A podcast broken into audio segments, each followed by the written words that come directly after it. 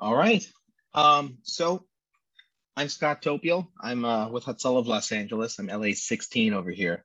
Um, a lot of you already know me um, from the various discussions in the uh, medics group and the 911 cast podcast. Um, so just quick introduction, since I know we have a lot of people that I haven't had in my class before. Um, I am a registered nurse. This presentation I actually put together for the fire department and have modified it a little bit to be relevant to uh, what Hatzolah does um, and taken out a few of the kind of equipment specific stuff. So if anybody uses the Zoll monitor, um, I have a little tutorial on active on initializing capnography monitoring um, that I've taken out from tonight's lectures, since I know some of you use different equipment. Um, but if anybody wants it at the end, I'll send a link to watch that video too if you use the Zoll X series. All right, so um, I don't usually read objectives, but we do have some learning objectives for tonight. So there they are. Um, you can screenshot them if you really want to see them. As we breathe in air, the oxygen molecules enter the nostrils and travel downwards through the pharynx and trachea to finally reach the bronchi. From each bronchus, oxygen travels into the lungs. Within the lungs, the bronchus divides repeatedly to form bronchioles. Oxygen travels through these bronchioles and reaches the alveoli, each of which is surrounded by a network of capillaries. A section of one alveolus shows the presence of numerous alveolar chambers with pores. Blood, containing RBCs, is seen flowing through the capillaries. The oxygen molecules from the alveolus diffuse into the capillary and then get absorbed by the bluish purple RBCs. This causes oxygenation of the RBCs, and a transition in their color from bluish purple to red is observed. The blood moving into the alveolus contains RBCs and carbon dioxide molecules. These molecules are released into the alveolus. The carbon dioxide collects in the alveolar chamber. And then from the alveolus, it travels through the bronchioles. Into the bronchus, which finally reaches the trachea and is breathed out through the nostrils. So, when we're talking about capnography, um, what we're talking about, of course, is measuring the CO2 that gets exhaled with every breath. Um, I think it's important to know where the CO2 comes from. So, the oxygen obviously comes from the air that we breathe, and the CO2 is produced by the cells. So, looking at this rudimentary diagram over here. All the cells perform work. They take oxygen in, they take fuel in, they do their work, and the waste product of that work, the exhaust, if you will, is the CO2. So CO2 and water come out as the cells are producing uh, whatever it is that they do. And so CO2 becomes not just a marker of how effective the physical act of breathing is, but how how well the body is perfusing. So it gives you a real indication as to what's going on underneath the hood. So other as opposed to oxygen saturation that we'll talk about in just a minute, CO2 provides you a lot of information about perfusion itself. And that's why it's really useful, especially when we get beyond um, just cardiac arrest management or monitoring whether or not your tube's in place. So before we dive into more details about how to interpret all this, um, try and make this a little interactive. You can use the chat, you can unmute yourself. Um, but let me throw this out there. Does anyone want to take a stab at what's the difference between ventilation, respiration, and perfusion? Is there any difference amongst those things? Ventilation, air moving in and out. Respiration is air exchanging with um, the in, in the in the in the lungs and perfusion is at the cellular level. Excellent. Yep, that's exactly right. Ventilation is that physical act of moving the air in and out. That's what we call breathing. Respiration is that exchange of the gas that we just saw in the video. And then the perfusion is the actual blood flow to the tissues and that gas happening to exchange at the cellular level. Excellent, perfect. So let's talk about a few key terms uh, that I want to make sure we're all on the same page about. So we talk about EtCO2, which is our end tidal carbon dioxide. Um, so that's the actual amount of the concentration of the CO2 that gets measured when a person exhales. Um, capnometry, that, that is the numeric value of the measured exhale CO2. The capnogram is what we call each one of those waveforms that we're going to be looking at in a moment. And then at the end, we have capnography, which is putting it all together and giving us that real-time continuous waveform analysis of the CO2 levels. So one thing that's important, and different monitors work differently, um, but the number that you get on your monitor for tidal CO2, that measurement, and this is a picture from a Zoll, um, this is kind of, this is a rolling average. Um, in order to calculate that and make it meaningful to you, I think the Zoll monitors look at the last seven or eight breaths. Um, this is about a minute lag, depending on where you catch it in the cycle. Uh, so if you're just watching this number on your monitor, this end tidal CO2, you're not getting absolutely real time information that's breath to breath. And this number can take a while to change when the patient's condition changes. So, if, for instance, you're monitoring an ET tube and that tube were to get dislodged, you might find that this number won't hit zero for as much as a full entire minute until after that tube's been dislodged. And so you can imagine if a patient has stopped breathing or your tube's out of place, if you're not watching the actual waveform capnography, and you're just displaying the tidal CO2 number, and some monitors, you actually have to turn on the waveform, like on the Zoll, uh, you can be missing some really important information. So it's really important to make sure you're looking at this waveform capnography because this is near real time. This is going to give you, with just a couple of seconds at most lag um, while it processes the previous breath, and you're going to be able to see a change much more quickly than relying on the number. So I usually get questions about pulse ox because in some ways these seem almost redundant. So what's the point of pulse ox if I'm going to tell you that capnography is such a valuable piece of, of information? And it really is great. And what I want to emphasize is that CapNo does not replace the pulse ox. Um, I've encountered this as we roll out teaching on capnography to some of the medics that I work with, and we really start to emphasize how important it is to monitor this on as many of the patients as possible. They start to then de emphasize the use of the uh, pulse ox. So these are not meant to replace each other, these are meant to just help you build a better assessment picture. Um, the key here is you got to know what a pulse ox is telling you compared to your capno, right? Um, what does it mean if a, if the pulse ox says 97%? What does that mean to you? And somebody want to unmute and explain to me what it is we're looking at at 97% O2 sat? Basically measures the um, oxygen on board of the of the uh, blood cells. Right. So so when we see 97%, every one of your hemoglobins that's in that red blood cell carries oxygen, right?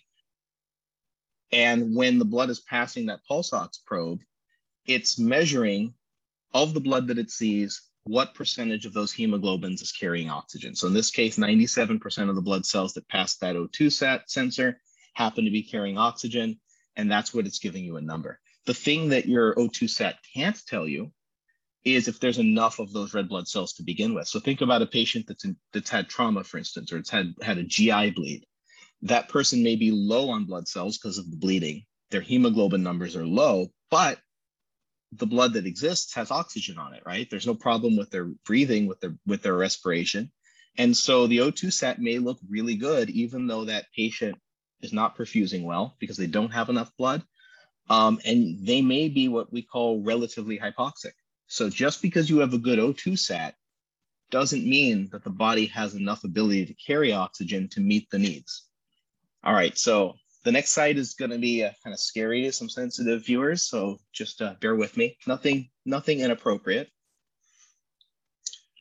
But what kind of EMSCE is this where I'm showing you the oxygen hemoglobin dissociation curve, right? Um, this can be scary and I don't expect you to memorize this or we're not going to dig into real details about it. But there is something about O2 saturation um, that I think is really interesting and very important. So take a look at this curve.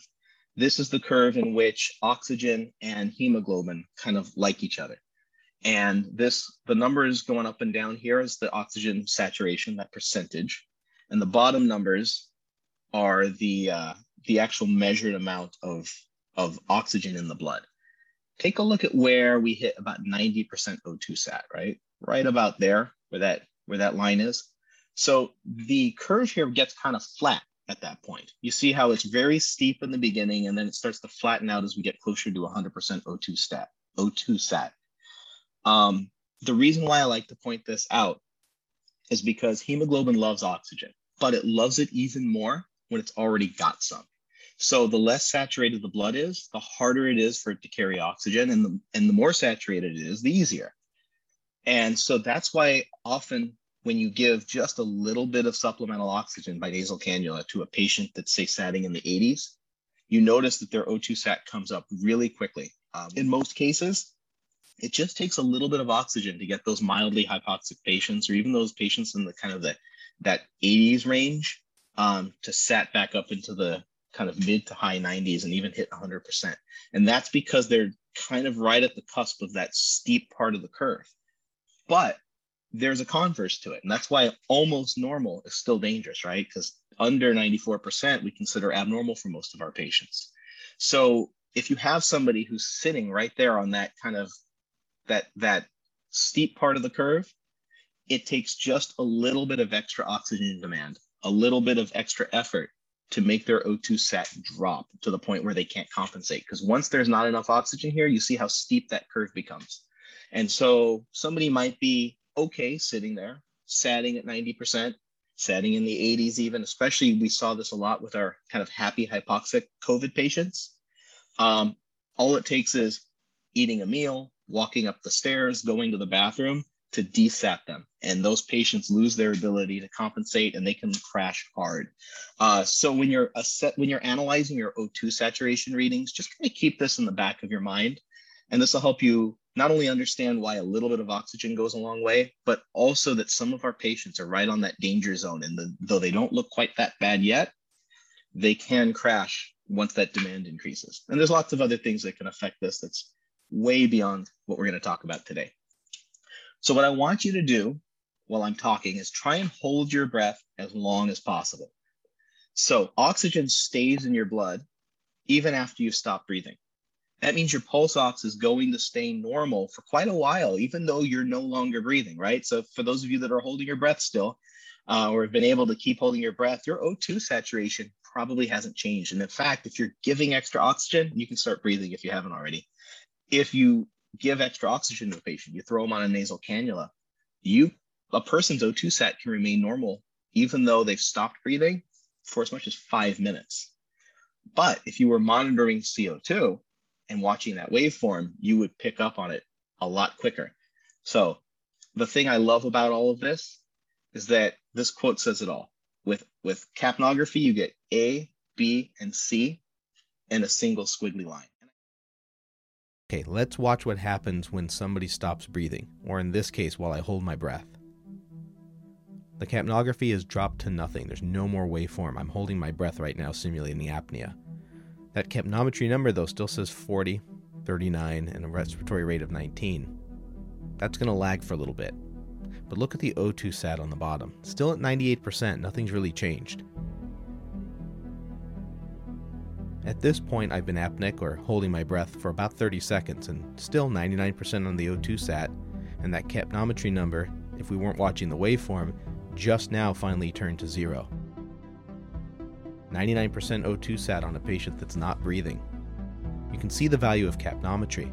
I finally couldn't hold my breath any longer, and so you see those big breaths blowing off that retained CO2, hence the number 50. This is why capnography is such an important addition to your patient monitoring. It gives you instant feedback about patient's ventilatory status that O2 saturation just can't provide, allowing you to intervene earlier before serious and irreversible problems develop.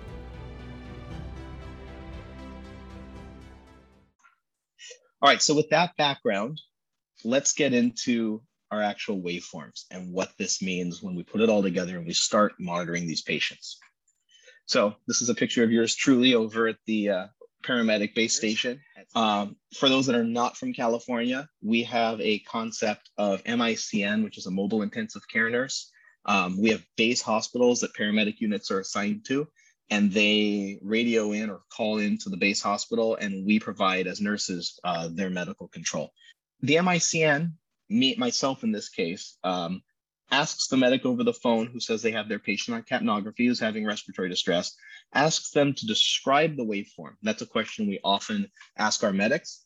And I'll tell you, almost without fail, the answer I get is good.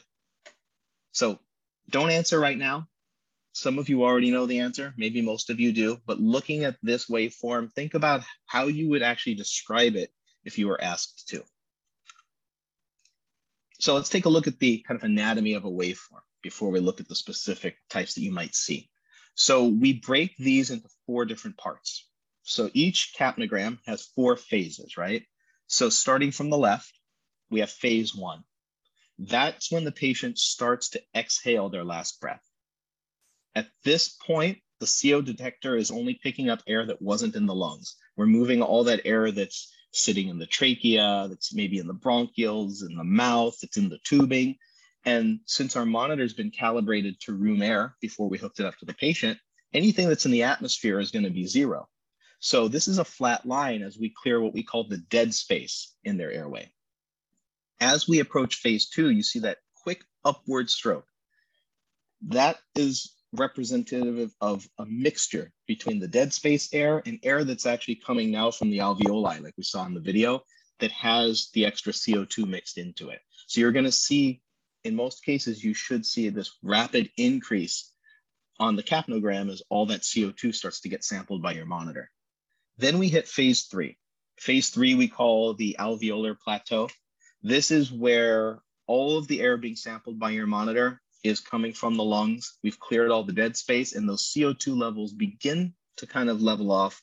But in a normal capnogram, it has a little bit of an upward angle to it. And then this very last part where it's circled, that is the peak of the CO2 that gets measured. That's what we call our end tidal CO2 because it's at the end of the tidal volume of the exhaled breath. Then the patient goes ahead and takes their next breath in. And you see this phase zero where the inhalation begins. So all that CO2 in the tubing gets that's left gets inhaled back. The air rushes in from the outside and the monitor goes back to baseline, back to zero. So this is what a normal capnogram looks like. That's what each of these phases of it look uh, represent. Um, if asked to describe this, most typically we'll say this is like a box-shaped waveform really it kind of looks like a fedora if you look at the shape, right? So, so I teach my medics to either describe the normal one as a box shape or as a hat shaped uh, waveform, and then I'll help differentiate it from some of the other things that we're going to see. So taking a look at normal, again, this is an animation of what a normal breathing pattern would look like, what a normal capnogram would look like. Um, the normal range is 35 to 45. It's measured in millimeters of mercury for those of you that are into chemistry, this is the partial pressure of the gas that's being sampled. Um, but this is something you should memorize if you haven't already. The, the normal end tidal CO2 is 35 to 45. And of course, as a refresher, the normal respiratory rate for an adult is between 12 and 20. Um, almost normal is not normal. So patients that are breathing a little bit fast at 22, at 24, close to normal is still abnormal. Um, so it should look nice, regular, box shaped. Then of course there's something that looks like this. This is apnea. So when the breathing stops, there's no more exhalation and you see a flat line on your end tidal, on your capnography, right? So we define apnea as a lack of breathing for at least 10 seconds with no respiratory effort. Um, some things can cause this are the obvious, right? Cardiac arrest, respiratory arrest. Also consider your equipment, right? You want to make sure your equipment is connected correctly. Um, the biggest thing here, and we're going to revisit it later because it's so critical, is if you have an intubated patient, you have to check the tube. If you had a waveform that looked pretty good and then you see it kind of disappears and then goes to nothing, you need to assume your tube is no longer in place. Um, there's absolutely no excuse for missing a dislodged tube with the tools that we have today. Um, when in doubt, you're going to have to pull that tube and attempt again. Don't be so confident about your intubation skills uh, and let a patient get transported without an airway. Unfortunately, we still see this happening. And now let's talk about some things that can make us see an abnormal level of end tidal CO2. So the first one is hypoventilation. And that doesn't just mean slow breathing. Hypoventilation can happen, happen with a normal breath rate also if there's not enough air being moved. So if the tidal volume is reduced according to the needs of the patient and they're breathing a little bit shallow, that means they're not going to move as much CO2 and they're going to hold on to it. And you're going to see an end tidal CO2 above normal. It's going to be greater than 45. So this, this capnogram is going to be taller. You can see, you can see on the scale here. Um, CO2 is going to build up and get retained in the lungs. And so every breath is going to have a larger concentration of it. Um, the truth of the matter is, as good as we think we are at this, we are not very good at visually measuring tidal volume. Just looking at a patient and deciding whether or not that tidal volume is normal or it's inadequate or adequate. Um, if they're breathing really shallow, like guppy breathing, as some people call it, yeah, we'll notice that. Um, but the CO2 monitoring is going to be your best way of really knowing how effective that patient's breathing is. Um, what are some things that can cause hypoventilation? What can you think of that can lead to end tidal CO2 to be higher than normal? Anything come to mind? Opiates, I see, narcotics, things that can alter your respiratory drive. I see a bunch of things in the chat right now for ODs. Um, lots of things can do it, right? Um, drugs can do them. Um, drugs that depress your central nervous system or your uh, sorry or your respiratory drive. Um, obesity hypoventilation syndrome. So if you think about patients that are obese and we have them lying too flat, that you can have a mechanical obstruction to their to their tidal volume just because of that extra weight. So it's important to also make sure that we're positioning our patients in a way that allows them to ventilate effectively. Um, Hyperventilation is the opposite end of the spectrum, right? This is caused by either too rapid of a breath rate or by deep breathing, which means larger tidal volumes. So think about if moving less air lets CO2 build up in the lungs, which will right, raise that number, then moving too much air gets rid of the CO2 too quickly and that number gets low. So hyperventilation is going to show up as a low end tidal CO2 or a number that's less than 35. Um, and sometimes you can have deep and rapid breathing in a combination. So it can be low for a bunch of other reasons too. And so we're going to talk about that. Um, but remember, CO2 gets produced through cellular work, through perfusion. So if you have a low end tidal CO2, but you have what appears to be relatively normal breathing, then you have to ask yourself what's causing it to be low? Is it just because they're hyperventilating? Or are they simply not producing the CO2? And there's another problem there. So don't just assume low end tidal CO2 is a lung problem. It could be something, it can be something different. We'll talk about that in a little bit. Now, the most common use case that I see for capnography is cardiac arrest. Um, the American Heart Association recommends that you monitor capnography during resuscitation uh, as a way of gauging uh, not just the effectiveness of your ventilations, but also a way of monitoring the effectiveness of your chest compressions. So during CO2, the recommendation is that your, C, your end tidal CO2, I'm sorry, during CPR should be at least 10. So 10 millimeters of mercury minimum to, to, uh, to reflect adequate chest compressions. Um, it's a good idea to take a look at the end tidal CO2 at the beginning, get a baseline for it, um, so let's say you're in the middle of working a resuscitation, knowing that giving CPR only delivers about 20% of the blood flow that a person would normally get if their heart were pumping effectively. And you're getting an end tidal CO2 of, let's say, 20 with good chest compressions. And as you're working up this resuscitation, you're noticing a trend. You're noticing that it's going down to like 18, 16, 15, you're getting close to 10. What might that signal to you as the person leading that resuscitation? What can what might a gradual decrease in your capnography and your capnometry mean during CPR? Low quality CPR. Low quality CPR as the person compressing compressing the chest is getting tired. those chest compressions are going to become less effective. So, so monitoring this, even without an advanced airway in place, you can attach these um, your uh, your CO2 detectors to just your regular BVMs with a mask ventilation. But monitoring that, maintaining a good seal on the bag, and seeing during that resuscitation, hey, that end tidal is dropping, the quality of the CPR is getting less effective will clue you into switching those those those um, compressors. And people that are telling you, no, no, no, I can keep going. I don't need to switch every two minutes. This is objective data that you can look at in real time to show you whether or not those compressions are effective. So it really is important to rotate every two minutes our compressors, even though this isn't a CPR class. Um, even on kids, when we feel like we can go forever because they're smaller, they require less effort, even those little imperceptible reductions in compression quality will further reduce that cardiac output. And then we're not perfusing as well, hence not producing as much CO2. And then we're getting those low numbers. And since we're talking about resuscitation during CPR, your compressions take the place of the heart, right? But even the best chest compressions are only produce about 20% of that heart's normal output. So remember from the last slide that we just looked at about hyperventilation, lower CO2 levels could be related to poor perfusion. Um, but say we're we got low CO2 levels because we're in that low flow, low perfusion state, and then suddenly we get a spike like this, and we get this abrupt rise.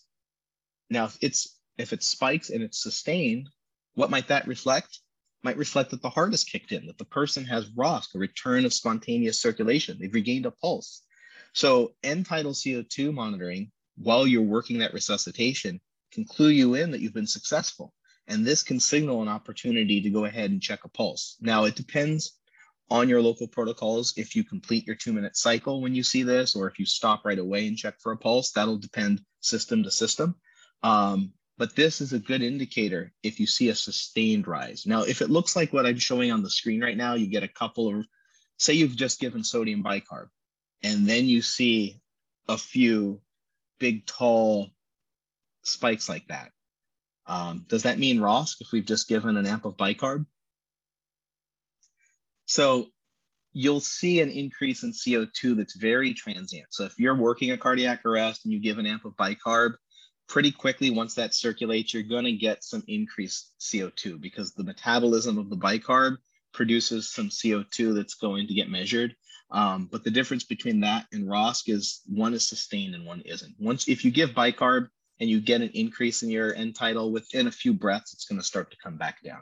But if it stays elevated above that CPR threshold, then you probably have restored the pulse. And then this one's my favorite because this one's really satisfying. When you see it, it's so definitive and it can help guide your treatment. This is a great one to know. And I saw in the chat somebody had already described something um, as looking like a shark fin. So when there's a lower airway obstruction, like bronchospasm from asthma or COPD, then you're classically going to see an you're going to see a capnogram that looks like a shark's fin, just like you're seeing over here.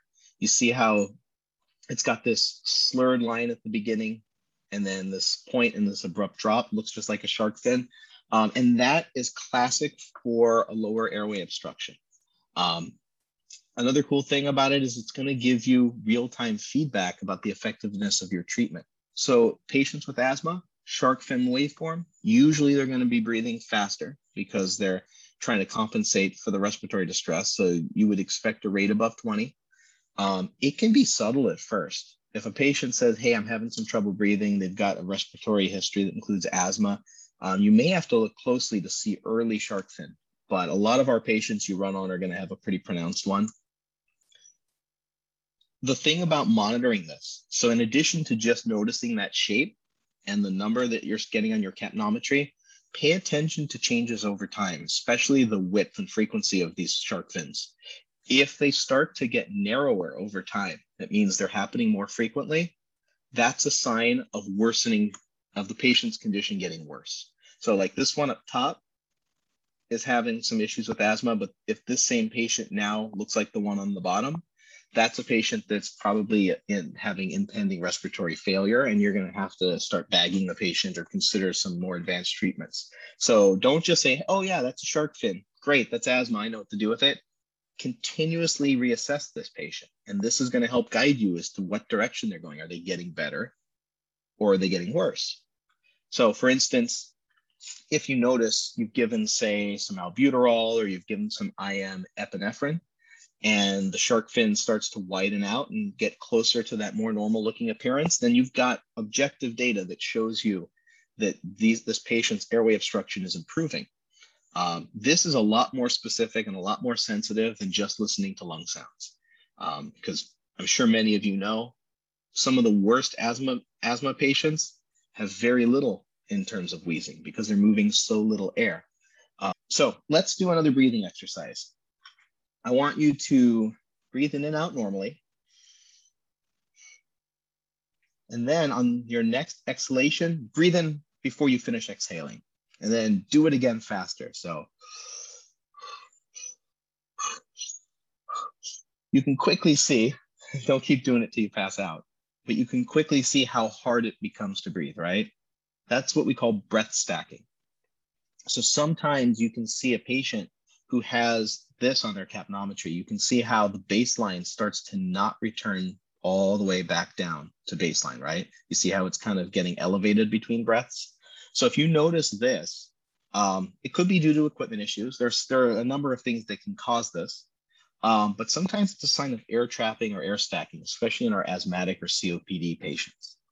Our asthma patients have a difficult time getting air out. That's why they produce those expiratory wheezes.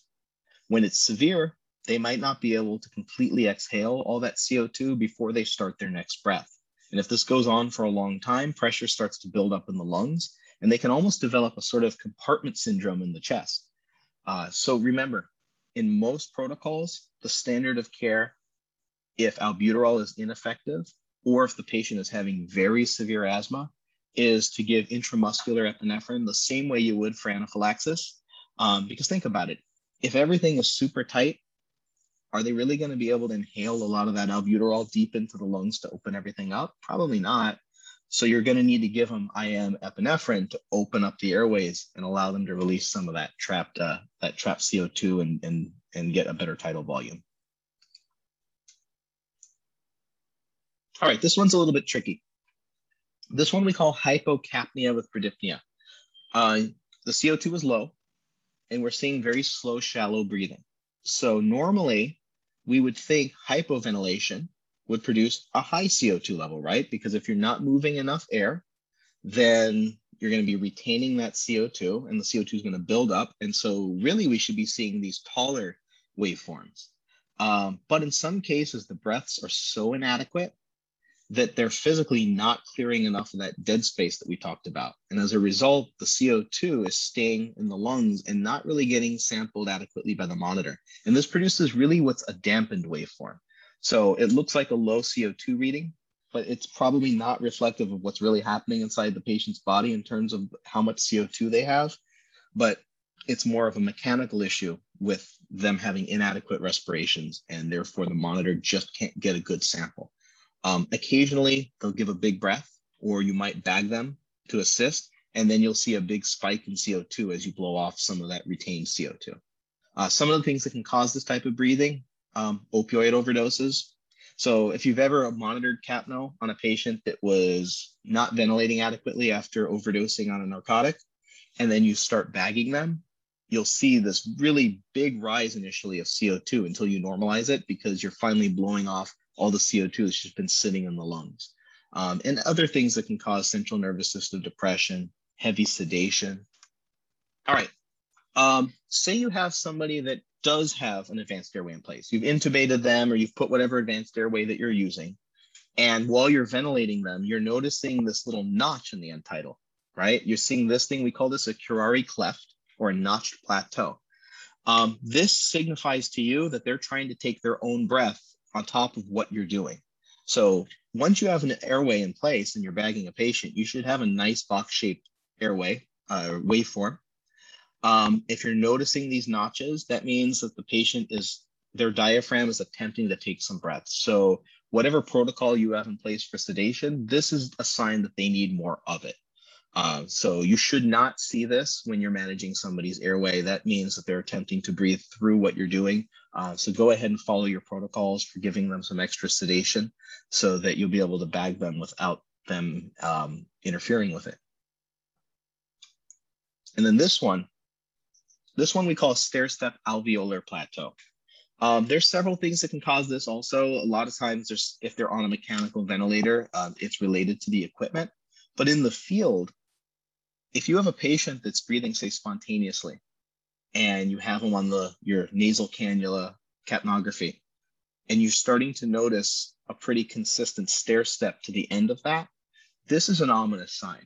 This is usually associated with impending respiratory failure or respiratory arrest because this means they are getting tired of breathing. So if you've got a respiratory distress patient, you start to notice this jagged appearance at the end of their capnogra- uh, capnographs. Um, be prepared to bag them, to give them supplemental ventilations, or if you're in a system where you can intubate them, uh, they may need intubation. Uh, so just be aware of this. This is an ominous sign. All right, so back to this one.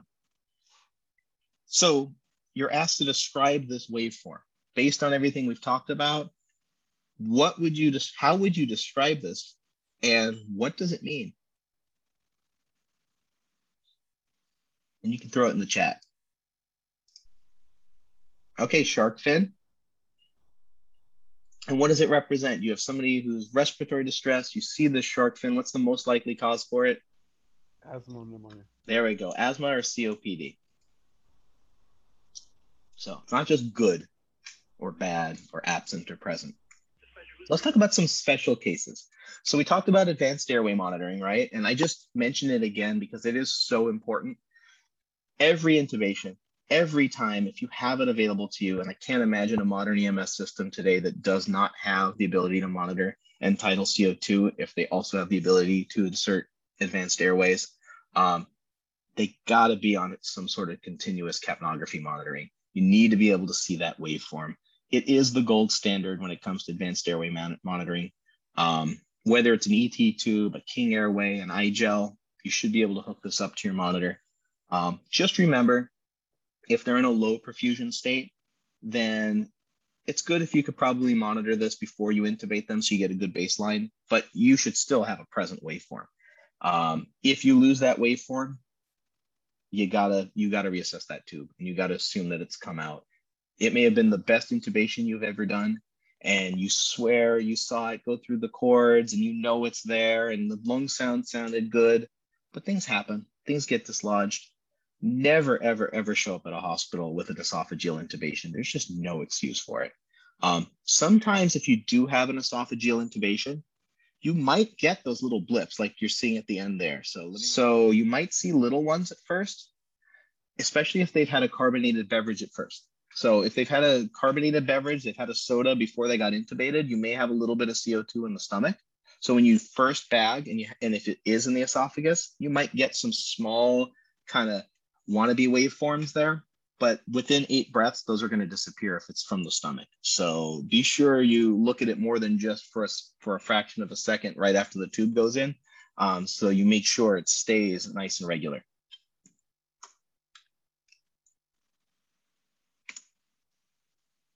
Never hesitate to remove your tube. All right, let's talk about sepsis. I got a couple of interesting case uh, uses for capnography now that we have a general idea of just what the waveforms mean. Um, sepsis is one of my favorite uses for capnography. Um, so sepsis causes a buildup of lactic acid in the body. This results in acidosis that the lungs try to correct by blowing off excess CO2. There's this inverse relationship between lactic acid levels and the amount of CO2 that you're going to measure as an end tidal number. So at first, this seems counterintuitive, right? Because if a patient is acidotic, and we think of high CO2 levels as being associated with acidosis. So if they're acidotic, wouldn't it make sense that the end tidal is higher? But the body can't exhale lactic acid, only CO2. So in order to compensate for that lactic acid that's building up in the blood, the brain signals the body to breathe quicker, to breathe deeper, and to try and blow off that extra CO2 to restore some balance between the lactic acid and the CO2 level. Um, in sepsis, it's not going to be successful and they're going to be acidotic. But that's why the end tidal CO2 is going to be low in somebody that has sepsis. So the data is pretty strong about this. Anytime you have a suspicion of infection, so you've got a patient with whom uh, has a UTI, for instance, you suspect of a UTI or pneumonia, um, and you have them on your capnography. If the end tidal CO2 is less than 35 and you have a suspicion of infection, it's likely sepsis. And statistically, if it's less than 25, it's probably or, or almost definitely sepsis. Um, now, remember, people can have multiple problems at once, uh, but this is really a clue in for your patients that are in true sepsis and at high risk. And if you work in a system that has like a code sepsis type of alert, end tidal uh, may already be part of your protocol for it. And if it isn't, it's worth exploring um, how to use this to help identify your sepsis patients. And another condition that's related, right, because it's also about acidosis, is DKA, because DKA stands for diabetic ketoacidosis. So in this case, it's not lactic acid like in sepsis. Um, it's the DKA leading to the person depleting their own internal bicarb um, stores. Bicarb is a buffer for acid. So as they use up their bicarb, they go into acidosis, the DKA. And just like with sepsis, since the body can't produce enough bicarb to normalize that acid balance, the lungs get triggered to breathe faster. And so they start to blow off more CO2 to try and correct for that DKA, and the end tidal CO2 becomes low. Um, again, they're breathing faster or they're breathing deeper or both. They're exhaling an excessive amount of CO2 to compensate. And so in a diabetic patient with high blood sugar and low end tidal, that's again almost, di- almost diagnostic of DKA. Now let's take a look at how capnography can help you differentiate between COPD and CHF. Pulmonary edema caused by CHF often causes rales or crackles in the lungs, but uh, can also produce wheezes as the fluid starts to obstruct your lower airways.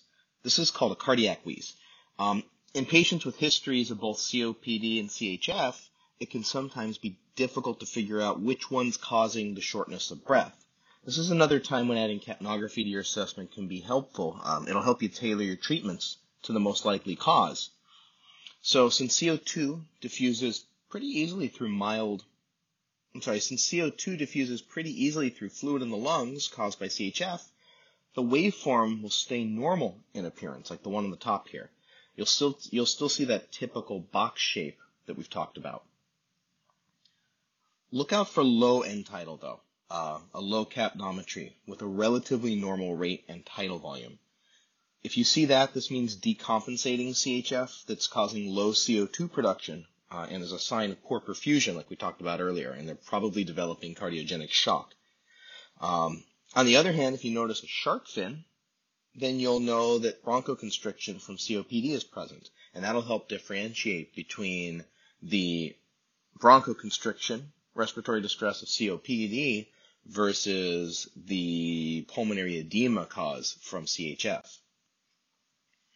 So let's look at pneumonia, another cause of shortness of breath, and how capnometry and capnography can help you. So to differentiate CHF from pneumonia, let's say, um, is also pretty important, right? Because that's going to drive your treatment. Are you going to give fluids? because maybe they have an infective process going on, perhaps they're developing sepsis from pneumonia, or are we going to withhold those fluids and look at our other treatment options because they're really having a, a severe CHF exacerbation? Um, the challenge here is that both these conditions, CHF and pneumonia, can produce rales or crackles in the lungs. Unfortunately, like we just said a second ago, since CO2 diffuses through fluid, it doesn't really care if it's a backup from CHF or if it's fluid caused by the infection. So you're still going to see a box-shaped waveform regardless of if the cause is CHF or pneumonia. and just like we were talking about a minute ago, just like CHF and sepsis can cause low end tidals, so can pneumonia. And to make things even more confusing, both can cause a low pulse ox reading. So we need to think about this one a little bit. Let's think about heart failure. Heart failure affects both circulation and ventilation. So early on in a CHF episode, the patient usually hyperventilates to compensate for the extra work of breathing. This blows off extra CO2, and you'll typically see a lower than normal end tidal reading, so less than 35. But after a while, the heart will work harder to try and compensate for the failure, which causes hypertension. So a CHF patient with lower end tidal CO2 readings than normal, with a normal or high blood pressure, is in the middle of compensating. Now, eventually respiratory fatigue is going to kick in and their breathing is going to become less effective. So hypoventilation is going to develop. And as they tire out and start hypoventilating, the CO2 is going to get retained and that end tidal is going to start to rise. So if you have a CHF patient that has still a normal or a high blood pressure, but their capno is getting higher than 45, then they're going into respiratory failure and you need to be prepared to manage that. So let me ask you a question. If CAPNO can't necessarily differentiate between CHF and pneumonia, how can you tell the difference? Now the truth is there's no single diagnostic tool that's going to replace a good history and physical. The key to differentiating CHF from pneumonia is your overall assessment. If the patient has a history consistent with a lung infection, so they have fever, productive cough, especially if they have kind of nasty looking sputum, like that dark green sputum, then it's probably pneumonia. They might even have signs of dehydration as opposed to fluid overload because of the uh, because of the infective process. On the other hand, if they have signs of heart failure, like pedal edema, maybe a dry, non-productive cough, or even that classic pink frothy sputum as the CHF gets worse and that pulmonary edema worsens, um, or less commonly, you may see JVD, then it's probably CHF. And then there's trauma. Um, I don't know how many of you are using end-tidal CO2 in trauma. Um, it's a, it's a, it's a, it's becoming more and more commonplace. Uh, and there's just been some new studies that have come out that I read uh, that were pretty good about the usefulness of monitoring your capnography in trauma. So say you have a patient that's had a major trauma and you're concerned that they might have some severe hemorrhage, maybe internal hemorrhage. What would you expect your CAPNO to be? Would you expect it to be normal? Would you expect it to be high or would you expect it to be low? What do you guys think for your trauma patients? High. Okay, I got high. Any other, anyone else differ? Ah, in the chat here, lower perfusion equals lower capnography. So think about it. If they're losing blood volume, that means there's not enough blood to circulate to meet their body's needs. And what did we say? How is CO2 produced? It's produced through adequate perfusion. So the lower the perfusion, the less CO2 gets produced. And your capno, assuming that there isn't a disturbance to your ventilations, with normal tidal volume, normal breathing, the capno will be low if someone is having severe hemorrhage and they have low perfusion. The thing I like about this is, oops, sorry, my thing froze here. Um, your capno is like having a constant blood pressure assessment and a constant finger on a pulse because when you're transporting a trauma patient and you're doing a bunch of interventions and you're monitoring that patient and trying to get them to their trauma center, um, how often can you really assess a blood pressure, right? How, how do you monitor against the development of PEA for any patient, trauma or otherwise? CAPNO gives you that real-time feedback about perfusion. And so if you start to see a trending downward in their capnography of a trauma patient, that's like as if you were monitoring their blood pressure constantly. If you see that downward trend, you know that they're they're decompensating, and you can start to take actions for that or notify your receiving facility. Um, they did some studies and they found that an end tidal CO2 of less than or equal to 33 in trauma was predictive of the need for blood transfusions, surgical interventions, and even the need to give vasopressors in, in these cases where the other interventions weren't, weren't sufficient. Um, so start using CAPNO to monitor your trauma patients if you're not doing that already. And then the last thing, and I save it to last because it's a real tripping hazard here. We talked about people misattributing anxiety um, to just being kind of under a lot of stress and, and emotional when there are underlying causes of anxiety, panic attacks, anxiety attacks, no matter what you call it, this should always be the last thing that comes to mind, not the first thing, because there are lots of really dangerous conditions that can lead to anxiety. ACS is acute coronary syndrome, heart attacks, angina, respiratory problems, hypoglycemia, head trauma, pulmonary embolism. The list goes on and on and on of things that can make people anxious. And if they have an underlying psychiatric condition, they can still have all these other problems. And as providers, we often have those biases towards certain patients where we dismiss their concerns and just say, oh, it's because they're having a, an emotional um, or behavioral problem. So, how can you use capnography for this? So, it's not going to diagnose is it necessarily a panic attack versus something else. But if you really do your good assessment and you have a reasonable belief that, hey, you know what, this person has low risk factors, they have good health, all of my other assessments are coming back. Um, and this really seems like they are having a true anxiety attack, a panic attack. They're hyperventilating, right? Capnography can be used as biofeedback. This is a really cool use of that because we've all been there, right? We've all coached our anxiety attack patients to slow your breathing down. They're getting all the carpopedal spasms, right? Their face is numb and tingling. And you're trying to coach them, slow your breathing down, slow your breathing down. So if you put them on Capno and you orient them to the waveform and the number, knowing that normal is between 35 and 45. Um, if they're hyperventilating from anxiety, it's going to be low, right? Because they've been blowing off more of that CO2. And you tell them, okay, you know, we're going to work on your breathing. This is how you're going to feel better. Watch this number. You want this number to be between 35 and 45. And look at this waveform. This is your breathing. So watch your breathing, slow it down, watch the rate, and they can start to use it as biofeedback to have something to focus on and coach their breathing. And this, in studies, has, has been shown to be very, very effective in helping patients that are having true panic attacks regain control and start to get back to their baseline. But of course, be sure it really is a panic attack and not a pulmonary embolism, right? All right, so last thing. So this is a this is a photo I took at the hospital a little while ago of a patient. So take a look at this monitor. We got a heart rate of 131. This is a patient that came in with respiratory distress.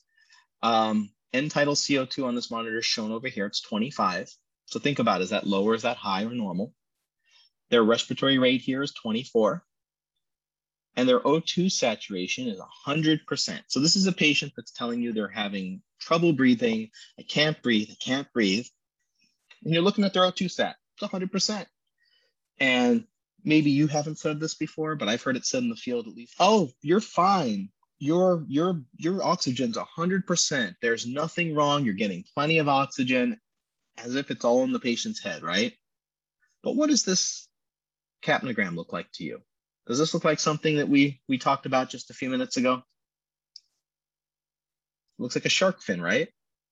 Look at that nice little shark fin.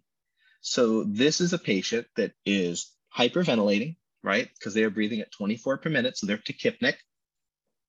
Again, just a little bit over 20 is still significant. And uh, I have a 911 cast podcast episode all about respiratory rate. It's one of the most one of the most sensitive vital signs that we tend to make up, right? Everybody's got a respiratory rate of 18.